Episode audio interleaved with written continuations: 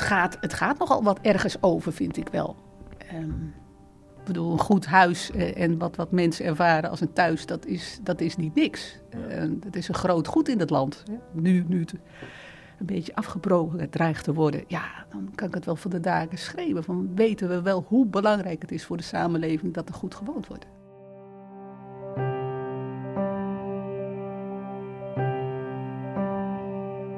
Karin van Dreven, directeur-bestuurder van Haag Wonen. Dat is een middelgrote woningcorporatie te Den Haag. Niet gehoord door de parlementaire enquêtecommissie.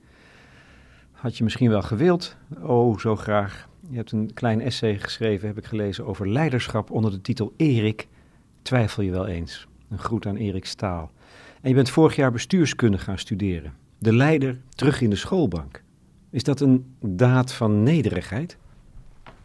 Nou, het is, het is bedrijfskunde aan de Erasmus Universiteit. Inderdaad, het vak leiderschap, management en bestuur. En daar moest ik een essay voor schrijven. En um, de reden waarom ik het doe, heeft natuurlijk wel, wel wat te maken met uh, uh, nou ja, wat er in corporatieland gebeurd is. Dat ik op enig moment merkte dat ik daar uh, een beetje in vastliep. In de zin dat ik daar toch bozig om werd en uh, een beetje knorrig en chagrijnig. En waar werd je dan precies boos van?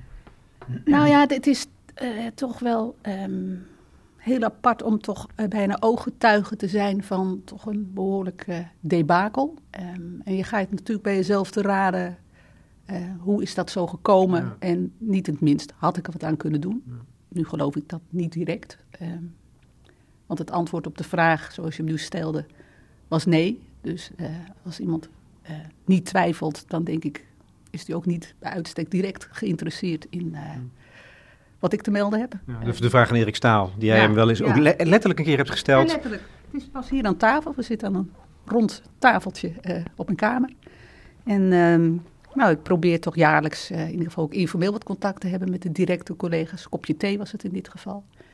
En um, het vloepte er een beetje uit, want het waren mooie verhalen. We hebben Erik ook bezield zien praten in de, uh, in de, uh, tijdens de parlementaire enquêtecommissie. Maar het was wel heel erg vanuit zichzelf geredeneerd. Een man die precies wist hoe het moest en hoe het was. Dus toen vloepte ik hem eruit, twijfel je wel eens. Want we zitten toch midden in, ja, toch een tijdsgevricht. Dat ik in ieder geval, en wie wel, ooit heeft, mee, heeft meegemaakt. Met allerlei crises die verschillende vormen uh, aannemen. En doe je dan nog wel de goede dingen? En uh, is dan wat je doet met die sloopnieuwbouw nog, nog verstandig? Of moet er wat anders gedaan worden? En daar probeerde ik het debat over te, te, te openen. Van, uh, ja, wordt er wel eens getwijfeld, ben ik met de goede dingen bezig? Ja. En, en hij zei gewoon nee. Ja, hij zei nee. ja. Ja. Ja. ja, nee. Is een leider iemand die mag twijfelen? Als het goed is wel. Ja. Als het goed is wel. Kijk, uh, de definitie die ik dan tijdens mijn college leer... is dat je dan mensen iets fundamenteel anders laat doen. Um, waarmee je al is aangegeven wat een enorme verantwoordelijkheid dat is. Hè? Dat, ik, dat ik dus jou iets fundamenteel anders wil laten doen. Dus een hele... Ja. Komt een stukje ethiek op de hoek kijken, laat ik het zo maar zeggen. En als je dan um, um, toch wel op zoek gaat naar die middenpositie... waar good old uh, Aristoteles het over heeft... Dan, dan kan dat alleen maar gepaard gaan met een beetje twijfel. Sta ik wel goed op het plankje met dat rolletje eronder? Een tikje naar links of een tikje naar rechts? Leg dat even uit, die middenpositie van die Aristoteles... al zo al een paar duizend jaar geleden beschreven heeft... als, als de beste positie voor een leider. Hoe is dat precies? Nou, dat je t, zeg maar tussen, tussen de angst en overmoed zit moed. En zo heeft hij dus uh, gezegd moed, maat weten te houden... wijsheid en uh, rechtvaardigheid als een soort middenpositie tussen uitersten. En hij bepleit dat je probeert dat midden uh, te vinden. En um, gewoon bij beide voeten, uh, als je op dat plankje met dat rolletje als in één kant overhelt, ja, dat is makkelijk, dan sta je lekker stabiel. Maar ik denk om dat evenwicht, die balans te vinden, dat dat uh, hard werk is.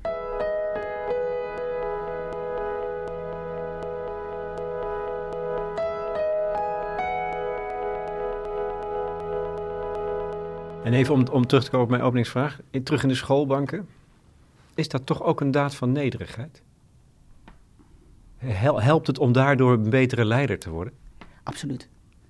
Ja. Ja. En het helpt me eerder gezegd ook een beetje om um, het vertrouwen in mezelf ook uh, te hebben.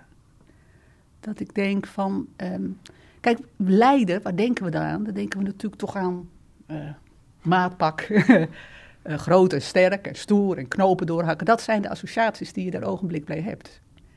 En als je op zoek bent, af en toe, met, ik moet knopen doorhakken en dat doe ik absoluut. En het feit dat ik ga studeren heeft ook ermee te maken dat ik denk, die knopen worden erbij wat stoerder doorgehakt dan vroeger. Dus een oefening in nederigheid is het zeer zeker. Want als je zaterdag uh, in zo'n zaaltje zit, wat we nog wel herinneren van vroeger. Nou, daar zit ik dus weer in, zo'n zaaltje op zaterdagochtend negen uur. Met mijn pennetje en uh, dan weet ik dat ik tot twaalf uur uh, moet schrijven. En uh, ja, dat, dat zijn wel de wat zwakkere momenten. Dat ik denk van, oh, waar ben ik aan begonnen? Maar het is het wel waard, want het is uh, ongelooflijk uh, interessant. In, in dat stuk dat je uh, hebt geschreven, dus voor de opleiding, dat, meen, dat essay, dus een essay, niet gepubliceerd, maar ik heb het wel mogen lezen, schrijf je ook over de, de, nou ja, hoe moeilijk het is om leider te zijn. In emotionele zin al. Je hebt een aantal dingen nu net al gezegd over de, ja, wat er op je afkomt, maar ook in emotionele zin. Het is eenzaam bijvoorbeeld. Is het echt zo? It's lonely at the top? Hmm, dat vind ik eerlijk gezegd nog wel meevallen. Want ik denk uh, dat het ook heel goed is, en dat is dan zoiets wat ik dan nu uit de boekjes mag leren, dat je gewoon heel erg in contact bent met uh, het grondvlak, zo noem ik dat altijd, met je huurders, met je medewerkers.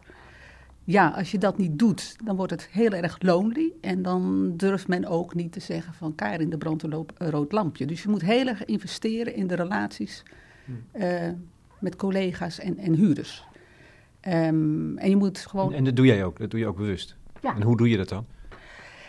Door, nou ja, in ieder geval elke week met mensen op pad te, pad te gaan. Um, Haag Wonen heeft een hele uitgebreide netwerk van bewonerscommissies en um, huurdersverenigingen, bewonersraden. Um, zo hebben we pro- bijvoorbeeld, ik denk een week of twee geleden met hen een soort, soort begrotingsspel gedaan om de Haag Wonen begroting te maken. Een rollenspel waarbij anderen dus bestuurder waren en directeuren waren bewoners. En zo hebben we dat, uh, oh ja. hebben we dat spel gedaan. Nou, wat dat, geweldig. Ja, ja, dat was ook ontzettend leuk. En wat, wat komt er, komen er dan andere dingen uit? Nou, um, in ieder geval het besef dat waar wij nog inderdaad vrij mee kunnen sturen, dat dat bedrag heel klein is geworden. Hè.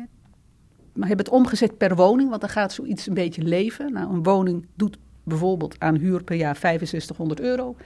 En als je dan uh, zeshonderdvijftig euro moet afdragen aan heffingen, dan gaat dat leven zo'n bedrag. Dat is natuurlijk een boel geld, dus dan blijft er niet zo. En dan je verplichte onderhoud, wat gewoon bij wet geregeld is. Uh, en dan hou je voor, je voor eigenlijk je verduurzaming en al die andere belangrijke thema's niet zo gek van over.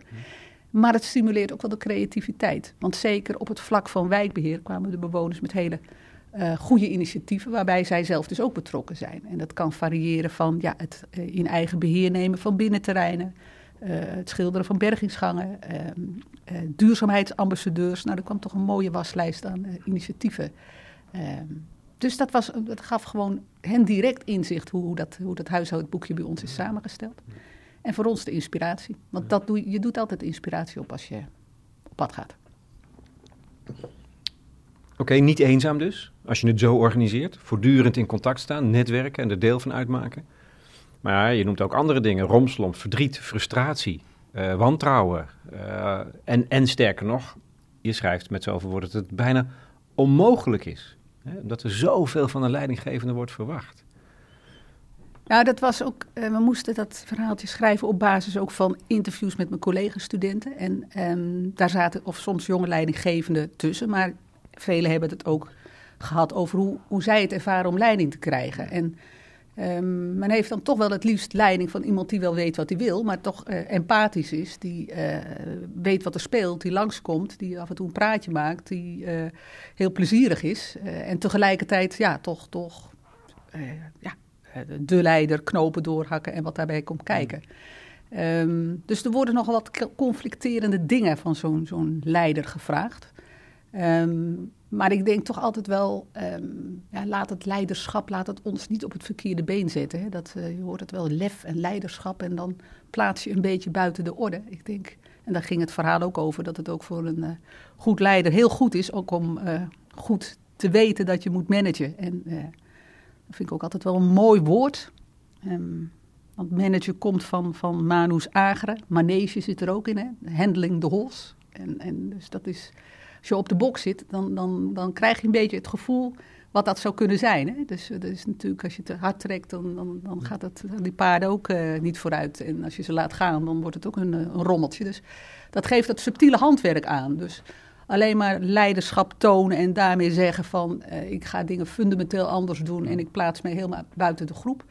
Um, ik denk dat het ook hierbij weer een kwestie is van een beetje balanceren tussen die twee. Dat je heel bewust ook moet zijn dat het wel uh, gedaan moet worden. Maar is het dan, is het zo dat bestuur, besturen of uh, de controlerende uh, organisaties, dat die juist van dat type leiderschap erg houden, van die, die visionaire mannen vooral, meer dan vrouwen nog, denk ik. Um, terwijl ze zich eigenlijk loszingen van de organisatie? Maar ik durf de stelling aan, of het nou de commerciële wereld is, of nou ja, een ziekenhuis of een woningcorporatie. Als je losdobbert van je grondvlak, dat het dan heel vaak fout dreigt te gaan. Het mooie voorbeeld van Ahold, kan je het ook zien. Hè? Op een gegeven moment heeft men geen gevoel meer bij dat beeldje wat voor het hoofdkantoor in Zaanstad stond. Die mevrouw met die boodschappentassen. Dat, daar, daar was men helemaal niet mee bezig. Als je een inspectierapport leest van het Maasstad ziekenhuis in Rotterdam, en dan kan je op pagina één lezen dat eh, inderdaad de bestuurder erg bezig was met het externe netwerk, het lobbyen. Dat hoort er overigens wel bij natuurlijk, maar geen interesse had in de mortaliteit in het ziekenhuis. Terwijl als je denkt, waartoe zijt gij op aarde als ziekenhuis, dan heeft het toch iets te maken met eh, genezing van mensen, eh, welbevinden van mensen. En voor ons is dat toch die bewoner in dat huis. Dat, dat zit, moet, moet, moet dagelijks op het netvlies staan. Om het, om het onderwerp um, van het leiderschap af te maken, um, he, dat, dat beeld van het balanceren tussen, tussen angsthaas en zonnekoning, zo hebben jullie het wel eens op een congres bij de ja. T U genoemd. Dat is natuurlijk prachtig. En daartussen vind je moed, met dus Aristoteles. En nog meer wijsheid, rechtvaardigheid. Um, dus de echte leider is, denk, denk ik dan, niet zozeer iemand die, die weet hoe, hoe die het strategisch moet doen, maar is een, een totaal ontplooid mens. En dan, dan gaan er dus hele andere, uh, uh, dan wordt er eigenlijk heel, iets heel anders van je gevraagd. Namelijk om je zo rijk mogelijk, zo breed mogelijk te ontplooien als mens. En in spirituele zin. Dat je um, een beetje allround kan functioneren. Dat ja. je jezelf ook, um, om een beetje tegen te hangen, in posities manoeuvreert waar je helemaal niet de baas bent. Waarbij je gewoon uh, zelf opdrachten krijgt. Dat is buitengewoon heilzaam. Uh, ik was net directeur bij het woningbedrijf Rotterdam en toen Um, speelde ik nog dwarsfluit, dus had ik een keer een orkest. En ik kan nog herinneren dat ik, dat ik om het donder kreeg, omdat ik er iets fout, fout inzette. En dat, dat ik dat, oep, um, ja, ja. Niet, niet, niet, niet, raak niet van de leg van, maar dat gebeurt dan zo weinig. Dat iemand tegen zegt, Karin, je ziet het fout. Of Karin, dat heb je niet goed gedaan. Dat gaat niet van nature. Zeker niet. Um, Karin kan wel denken, ze is altijd dezelfde gebleven. En dat is ook wel, maar door de positie gaat je omgeving toch anders uh, met je om. Dus dan, moet je, dan word je op zo'n moment weer van bewust. Dus dat je in een hele andere situatie gewoon niks te vertellen hebt, uh, is buitengewoon uh, goed.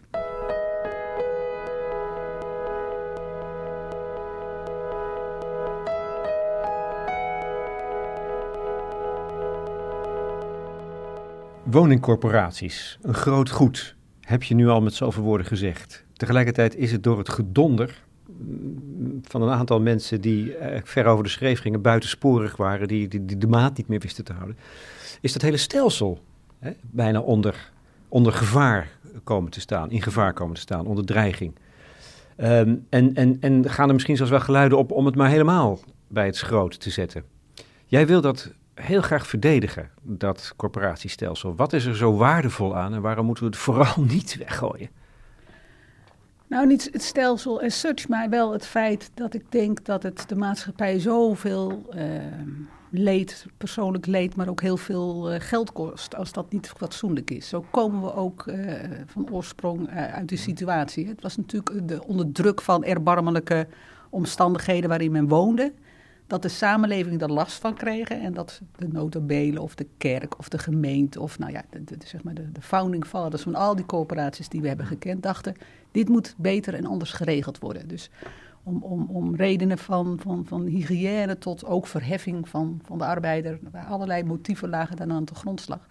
Maar um, Dus de, de samenleving in zijn totaliteit moet daar het nut van, van inzien. Of je dat per se met dit stelsel moet regelen. Ja, we hebben het nu. En uh, toch menig buitenlandse delegatie mogen wij rondleiden en uitleggen hoe dat werkt. En daar is men toch wel heel erg jaloers op. Waar zijn dan precies, wat is het geheim van die corporatie in jouw ogen? Nou, nou met als resultante dat hier kwalitatief heel goed uh, gewoond wordt. Um, dat mensen niet worden uitgesloten. Um, dat je iets doet aan, aan je wijken. Uh, en ook een schilderswijk is natuurlijk absoluut by far niet te vergelijken met de Parijse voorsteden, om maar zo'n beeld op te roepen. Um, ik vind persoonlijk ook wel een ongedeelde samenleving in zekere mate, dat wij als mensen van verschillende pluimage en met verschillende achtergronden toch elkaar tegenkomen, elkaar kunnen ontmoeten, niet bij elkaar over de vloer hoeven te komen, maar niet, niet, niet helemaal vreemd van elkaar zijn, vind ik denk ik als samenleving ook een groot goed. Um, nou, dat gezegd hebben, dan moet je, moet je daar wel voorzichtig mee zijn. Maar als het nou zo goed is en zo bijzonder en in het buitenland zijn ze allemaal jaloers, wat zijn dan de bezwaren die nu naar voren gebracht worden? Waarom zouden mensen het willen hè, opheffen of veranderen? Um, nou, er zijn wel mensen die geloven in honderd procent marktwerking. Um, oh, die? nou, nou ja, goed, dat, dat, uh, dat, dat daardoor dat dat het ordenend principe is voor de samenleving en dat dat dan tot uh, veel meer uh, voorspoed en welvaart uh, leidt. Um, en er zijn mensen die juist bepleiten, ja, daar zitten ook nog wel wat, wat, wat nadelen aan. Je moet zo'n hybride karakter, um, hè, de, de filosoof des vaderlands uh, voorheen, uh, Hans Achterhuis, die eindigt zijn, een van zijn boeken met een pleitbezorging van de hybride, hybride organisaties. Iets tussen samenleving en markt in. Maar dan moet je wel zorgen dat je het beste uit die beide werelden haalt. Dus de, de, de, de scherpte uit de markt en uh, het maatschappelijke uit de samenleving. Ja. Het zorgen voor mensen is dat dan, het, het maatschappelijke. Dat mensen niet weer verelenden. Want dat is dan waar je, waar je eigenlijk van mag verwachten dat het zal gebeuren. Als je het opheft, de markt is helemaal zijn werk laat doen, dan gaat weer grote groepen mensen terug naar die verelending waar het, waar het uit voorgekomen is. Ja, dat zou, dat zou kunnen. Wat niet wegneemt dat de mensen natuurlijk zelf ook een verantwoordelijkheid hebben. Maar ja. um, we weten dat juist bij woningcorporaties ook veel bewoners wonen die met een beetje extra zorg dat prima kunnen wonen. Um, en die zorg wordt dan niet zozeer door de woningcorporatie geleverd, maar door allerlei andere organisaties. Dan gaat dat prima, maar zou je dat niet doen, dan is de kans dat het uh, ontspoort toch wel heel erg groot aanwezig. Ja, want dat, is, dat las ik ergens volgens mij in een van de andere beleidsteksten, dat het gaat om mensen die zelf eigenlijk niet voor een woning kunnen zorgen. Daar zorg je voor. Dus je, je accepteert het feit dat of sommige mensen dat niet zelf kunnen. Ja, primair qua inkomsten. Dat, uh, daar hebben we dan ook een grens aan gesteld, maar ook uh, door andere omstandigheden. Daar, daar, uh, en qua inkomsten, we hebben dan de grens van Brussel misschien ook wel van gehoord. drieëndertig, vierendertigduizend. Maar als jij een gezinnetje hebt met twee kinderen die naar school gaan, is, is, is, een, sociale, is een vrije sectorwoning al onbetaalbaar. En je ziet nu ook wel dat door dat prijsbeleid wat door de overheid wordt gestimuleerd, dat mensen in de knel komen. Dus wanneer de wal het schip precies gaat keren, weet ik niet. Maar dat gaat natuurlijk gebeuren. Dat gaat gebeuren. Wat gaat er dan gebeuren? Dat grote groepen mensen gewoon eh, ook in een sociale huur of een, een, een, geen, geen woning, goede betaalbare woning kunnen vinden. Ja. En hoe zij dat dan weer oplossen. Um, want mensen zijn creatief. Uh, dat zou kunnen zijn dat veel meer mensen weer samen gaan wonen. Of uh, niet het huis uit. Of, uh, dat zijn allemaal oplossingen. Um, en dan moet je als samenleving en ook als politiek uh, ja, toch op enig moment wel een oordeel vormen. Uh, nou, dit vinden we een goede standaard. Uh, dit is een goede maatstaf. Maar het kan ook zijn dat we toch in een situatie komen als het doorgaat. Dat we zeggen, ja, dit vinden we toch niet verantwoord. Ja. Ja. Het grappige is dat je ook altijd wel een behoorlijke discrepantie ziet tussen wat de lokale politiek van je vindt en de landelijke politiek. De lokale politiek is wel eens een onderzoek geweest onder wethouders, is buitengewoon tevreden. Die, ze vindt het fijn dat er corporaties in hun steden en dorpen zijn. En er zit een behoorlijk verschil van, van mening tussen die twee. Ook binnen dezelfde politieke kleur.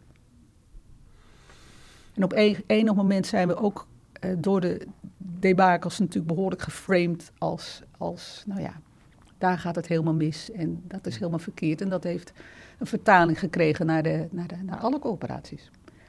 Maar de lokale politiek weet dat het niet het geval is.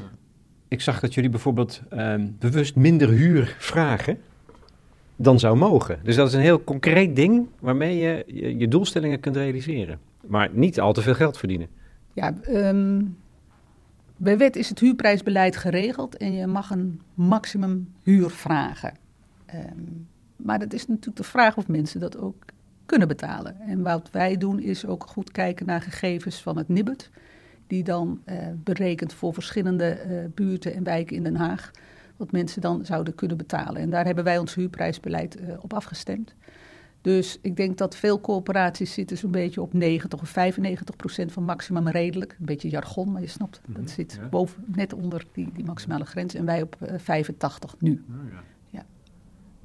Omdat we gekeken hebben wat, wat mensen kunnen betalen. Ja.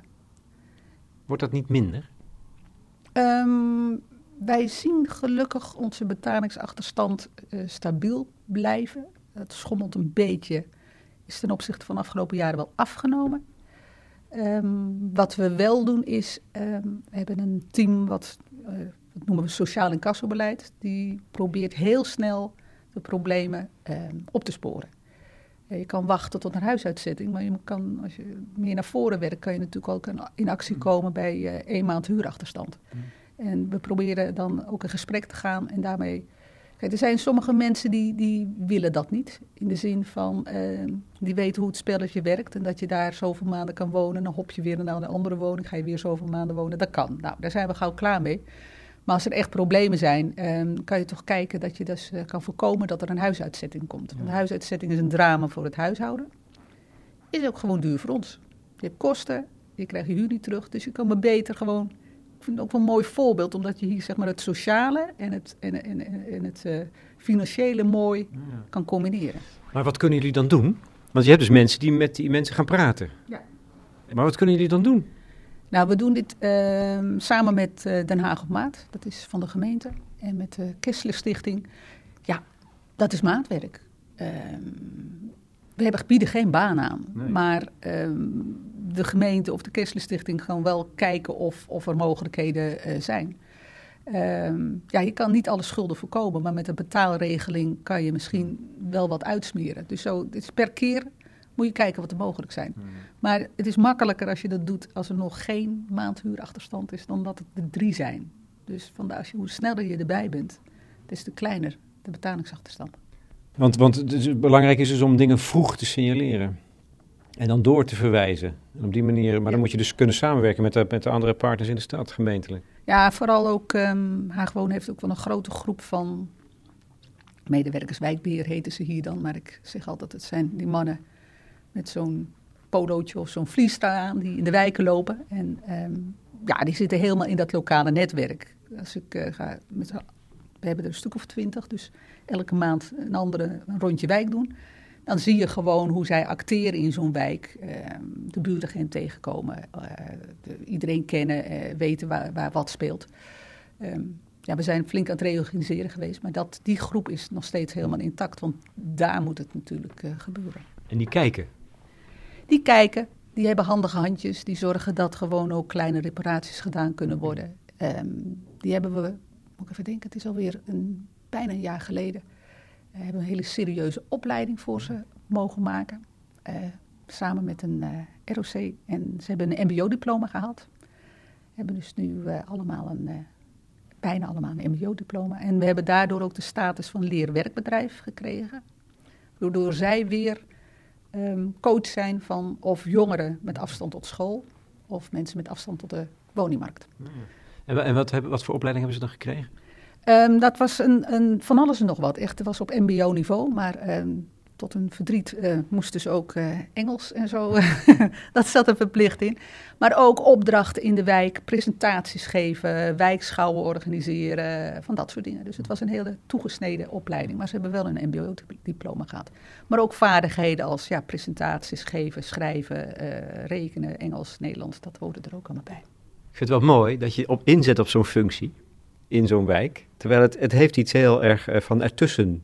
Nou, een bewoner die zei een keer, um, Haag Wonen is nabij. En dat wordt van veel coöperaties gezegd. Hè? Want het lijkt net, ik ben geen unicum hoor. Heel ja. veel coöperaties gelukkig uh, werken zo. Laat ik dat ook vooral benadrukken. Nabij zijn. Dus in, inderdaad, um, uh, nou ja, dat vind ik mooi gezegd. Haag Wonen is nabij.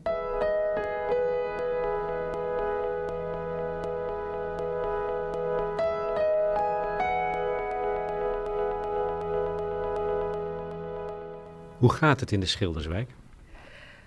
Um, ja, de Schilderswijk is een wijk met twee gezichten. Of nou, oneindig veel gezichten, zou je misschien wel moeten zeggen. Het is natuurlijk een grote wijk, laten we dat vooral niet uh, vergeten. Um, ik heb wel eens een keer een... Uh, Ton Huiskus en, uh, uit Rotterdam heeft een tijdje in de Schilderswijk gewoond. En die zei tegen mij, ik heb zo'n wijken gezien. En dan denk je dat een beetje zo in te kunnen schatten. Maar hoe langer ik daar bleef, hoe minder ik het snapte. Uh, dus het is wel een fascinerende wijk die zich moeilijk laat vergelijken met andere wijken. Wat snapte die niet? Ja, hoe het zit. Hoe dat, hoe dat, hoe dat allemaal werkt in zo'n wijk. Je hebt van die wijken, daar heb je gewoon één buurtburgemeester. En dan, uh, snap je, en dan heb je... Ja, gewoon hoe, hoe lees je zo'n wijk? Dat vond hij uh, lastig. Um, Verschillende gezichten. Nou, het, het barst van de jeugd en het talent. Laat ik daar eens mee beginnen. Zo'n Haagse Hogeschool hier pal achter wordt voor een groot gedeelte bemenst door, door jongeren uit de Schilderswijk. Die gaan er allemaal hun H B O-diploma maken, die worden halen, die worden toch ons, onze leiders euh, over een tijdje. Um, zij zetten zich ook enorm in voor de wijk. Kunnen het ook niet hebben dat er met zoveel uh, lelijkheid over de wijk gesproken wordt. Tegelijkertijd uh, zitten daar natuurlijk toch ook... Um, z- zijn er ook on- ontwikkelingen van diverse aard die, die, die, die, die mij ook verbaasd doen staan. Natuurlijk, nog steeds. Um, Noem eens wat. Nou, we hebben nu wat veel in het nieuws is, ja. is uh, gewoon de, um, dit, uh, die, die jihadgangers, et cetera. Nou, dat, dat, dat, dat, dat, ja, daar heb ik...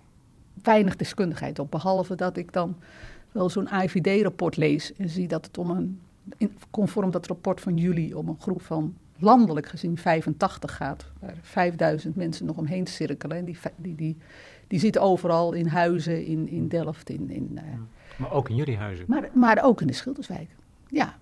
Ja.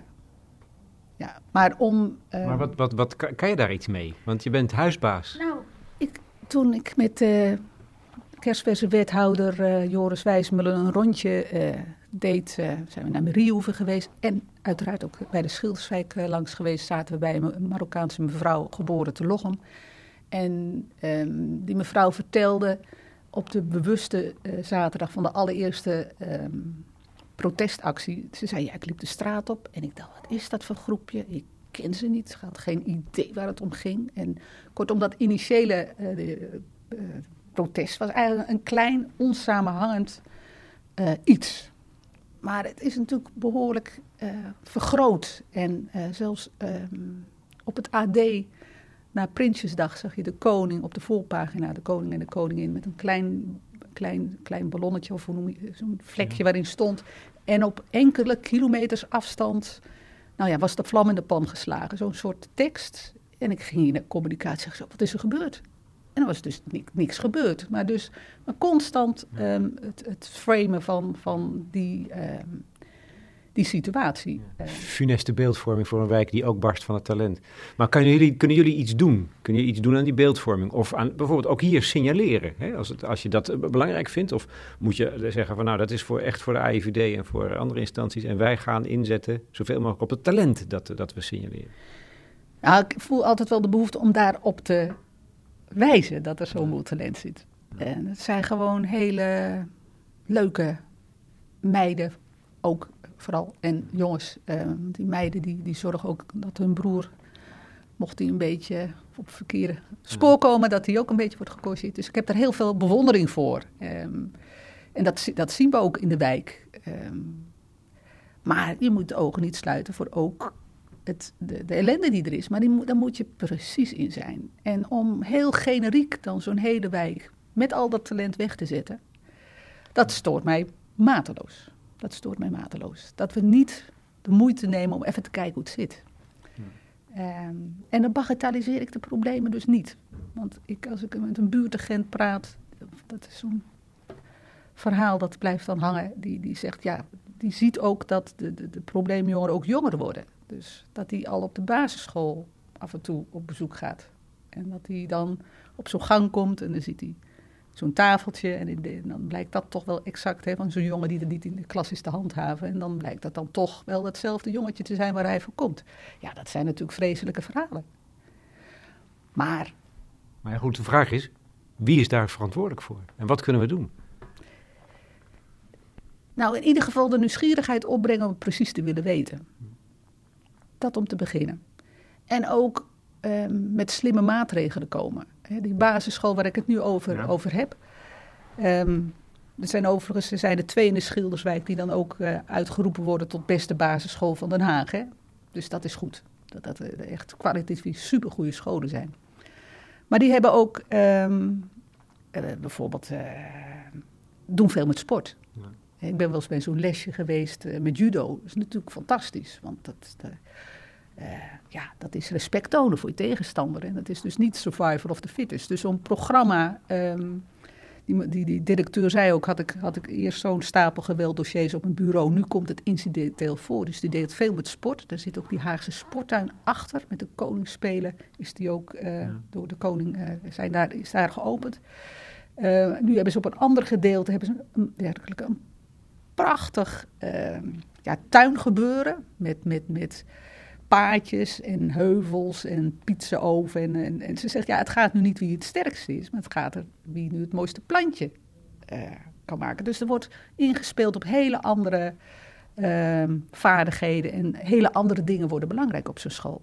En ik denk dat dat, ja... Daar moet het gebeuren. Onderwijs, onderwijs, onderwijs is vele malen belangrijker dan uh, wat ik te bieden heb. Ja. Ja.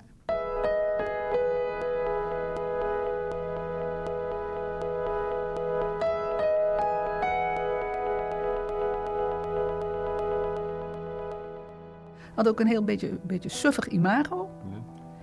Ja. Ja, tegen het grote vestie en het grote stadion had Haag Wonen een beetje een gewoon, gewoontjes uh, vonden ze ons. Daar hebben we onze geuzennaam van gemaakt. We hebben gezegd gewoon doen om uit te blinken.